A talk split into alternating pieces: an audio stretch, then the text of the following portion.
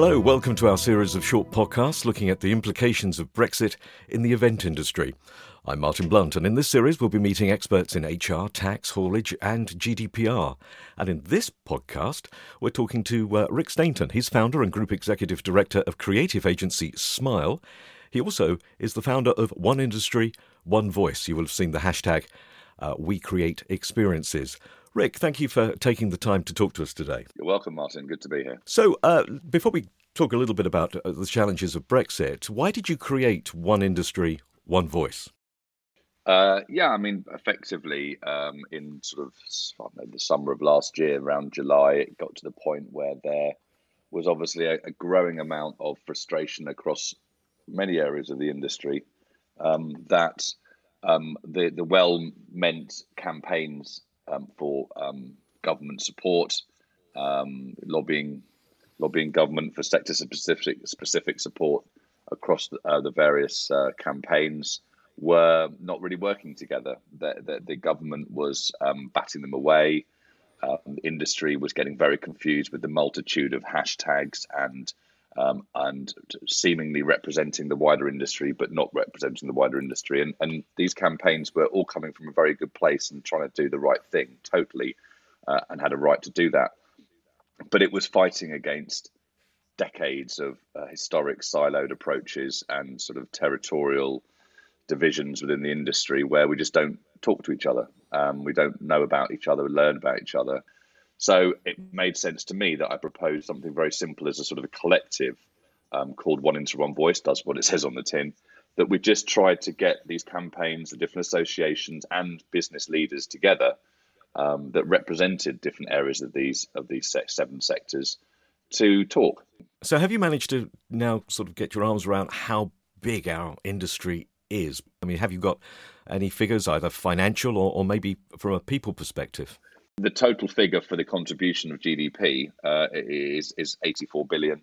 Um, that was collated in conjunction with the BVP and a number of other of the individual associations across the seven sectors. And it breaks down pretty um, succinctly with around 20 billion being across the business event sector, 11 being billion across the exhibition sector, 5 billion across the sort of cultural and charity sector, 6 billion across the outdoor and festival sector, uh, 17 across the music sector, 11 across the sports activation sectors, and then 14 across the wedding sector. But that makes that makes the industry a major player.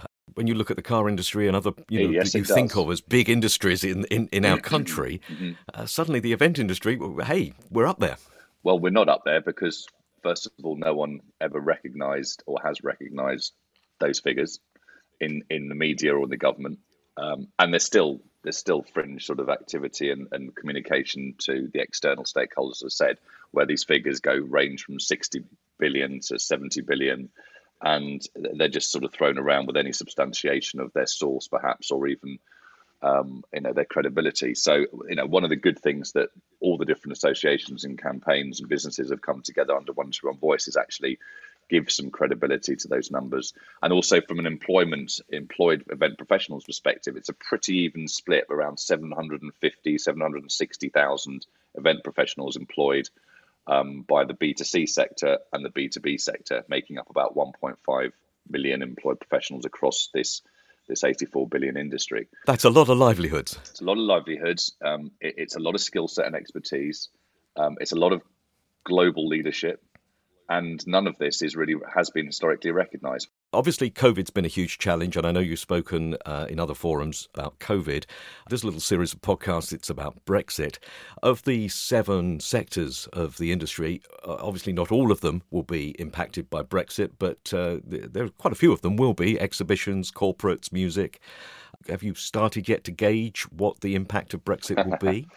Um, does anyone? It's it's chaos. I think if you listen to the haulage associations, if you listen to one of our our, our core uh, support, supporters of One to Run Voice from from Live uh, UK, the Music um, Association, or the AIF, if you talk to the AEO and the exhibition guys, if you talk to the business community, you know, up until the end of last year, no one really knew what they were going to be dealing with, and it was very difficult to plan I know that some, including Smyle, may have looked at a EU hub that didn't already have a presence in, in an EU country or an international office, um, which the vast majority of the event industry don't. But it, it's really the, the, the you know the cabotage and, and, and the movement of people and equipment that is causing the, the, the biggest um, problems. Um, and it, it's very much come from the, the deal that was obviously done, uh, where the UK government pushed for a more ambitious agreement uh, on the temporary movement of business travellers, which would have covered musicians and others, but the proposal was rejected by the EU. Um, and the bottom line is the EU did offer up to 90 days in, in travel um, with the possibility of being paid. And I suspect the UK probably said said no to that because they, they had a very hard line um, on anything that may even look like free movement of people, which of course the UK government, from a Brexit perspective, had committed itself to stopping. So yeah, so effectively, what particularly the music industry we've been focusing on, there's been the the, the, the petition which created obviously the conversations uh, and and the and the debate in Parliament. There's been a lot of the musicians lobbying recently, again with with live music associations.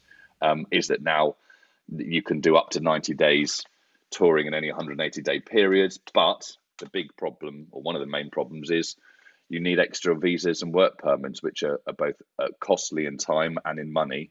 And there's no consistency across any of the EU countries. So Germany and Spain need this uh, extra visa and work permit documentation from an individual basis. Whereas it's different in France and Netherlands, who currently don't certainly require extra visas and work permits. And it, the variation from country to country is is is the biggest uh, hurdle, alongside the, a lot of specifically smaller events or individual artists, particularly up and coming artists, just don't have the time, resources, or money to be able to make this viable. And haulage companies are even saying that they must they must return to the UK after visiting two consecutive countries. We're going to be doing a, a, podcast, and in this series, you can find a podcast just on the haulage industry. So, we're going to be talking to somebody on that. There's certainly a lot in the press about the music industry. Maybe those of us that are working in exhibitions and business events who are also impacted, we need to sort of join that voice, and, and maybe that's where your organisation can help. Uh, what What is your organisation going to be doing to, to kind of champion what needs to be said? One Inter One Voice was never set up to lobby government. Um, we have had inbound requests from government because of our increasing profile. We've been asked to present on a few APPGs, which is more not so much about lobbying. That's more about sort of engagement and understanding of the the wider events industry. But that's so, a good thing. At least they're talking um, and and learning. Yeah, that's it is. A, it is. A, it is a very good thing, and and to be invited um, and have a close. But you know, there's there's a huge amount of, of different associations and campaigns that have been lobbying government for over a year now um, since COVID started on, on financial support.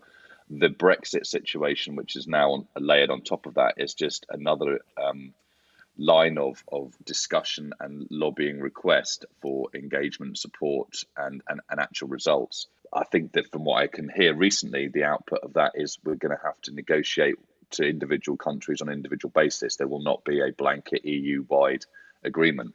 Um, and I know that um, they're pressing hard. Oliver Dowden and, and the others are, are, are, pressing hard to do that. But as I say, it's not one industry, one voice's mission or mandate. We certainly weren't given any mandate, and we don't want to lobby government. Enough people are doing that.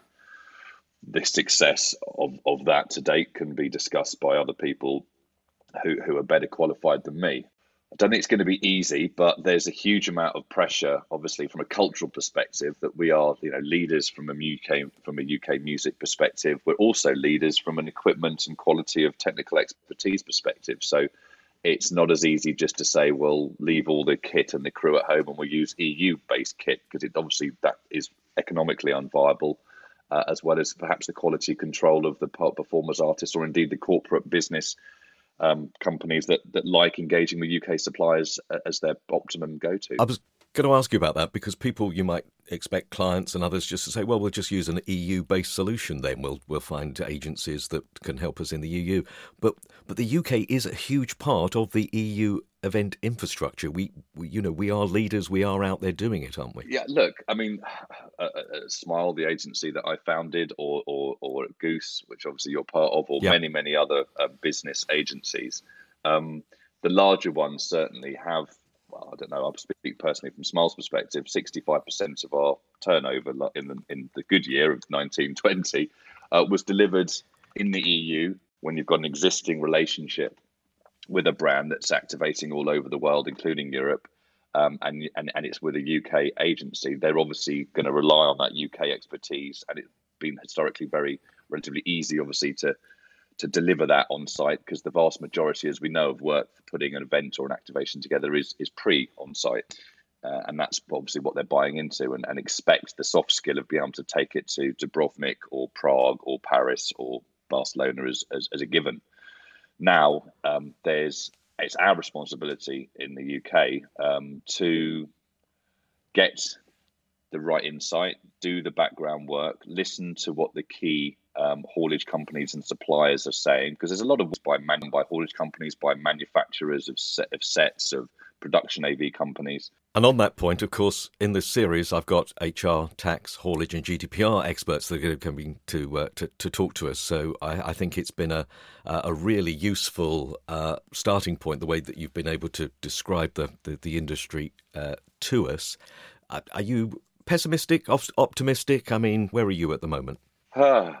I think, you know, Brexit aside, because that was always going to be um, a disruptive issue, but nothing in but, but in comparison to what obviously the pandemic has has done, and it's radically changed the makeup of our industry. It was already changing; it was already becoming more digital.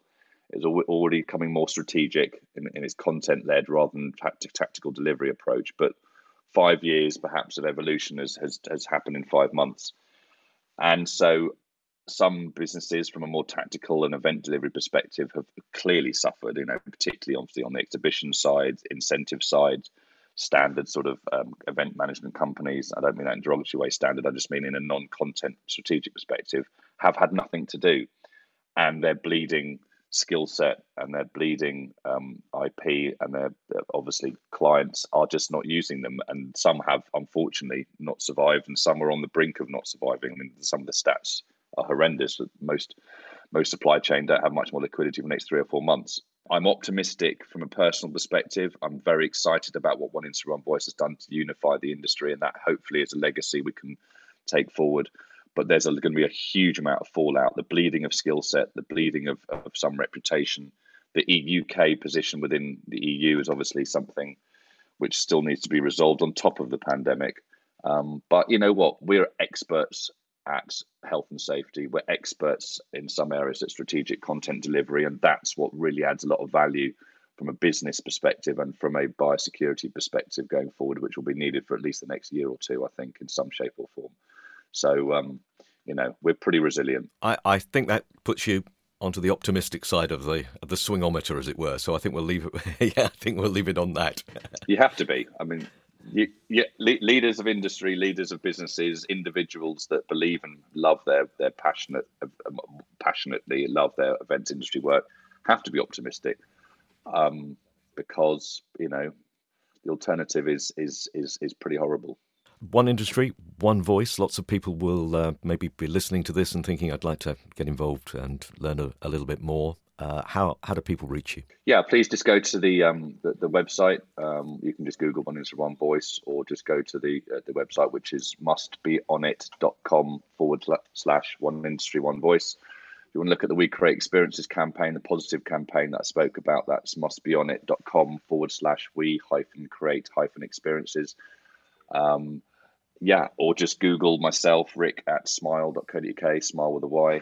Um, and you know you we can we can have a chat if you want to support more than just just follow and engage offer data offer contribute to the, the PR fund that we have that we've raised over sixty thousand pounds for across the Just Giving page to fund the, the PR support of the of the campaigns. Uh, anything you want to contribute to, we are we are for the industry. The industry has given us our mandate. You know, they're the ones who told us what to do, and we're just following that um, any support, everyone's welcome. We've got the biggest companies, the biggest associations, down to freelancers um, and the smallest businesses across every sector and all genres that all have a valid input. Um, so thank you for the opportunity to pitch that. My guest today, Rick Stainton from uh, One Industry, One Voice. Hashtag We Create Experiences. Thank you, Rick. Thanks, Martyn. You will find other podcasts in this series, The Event Industry, Planning for Brexit. We've had a good overview there of the size of the event industry. I'm Martyn Blunt. Thank you for listening.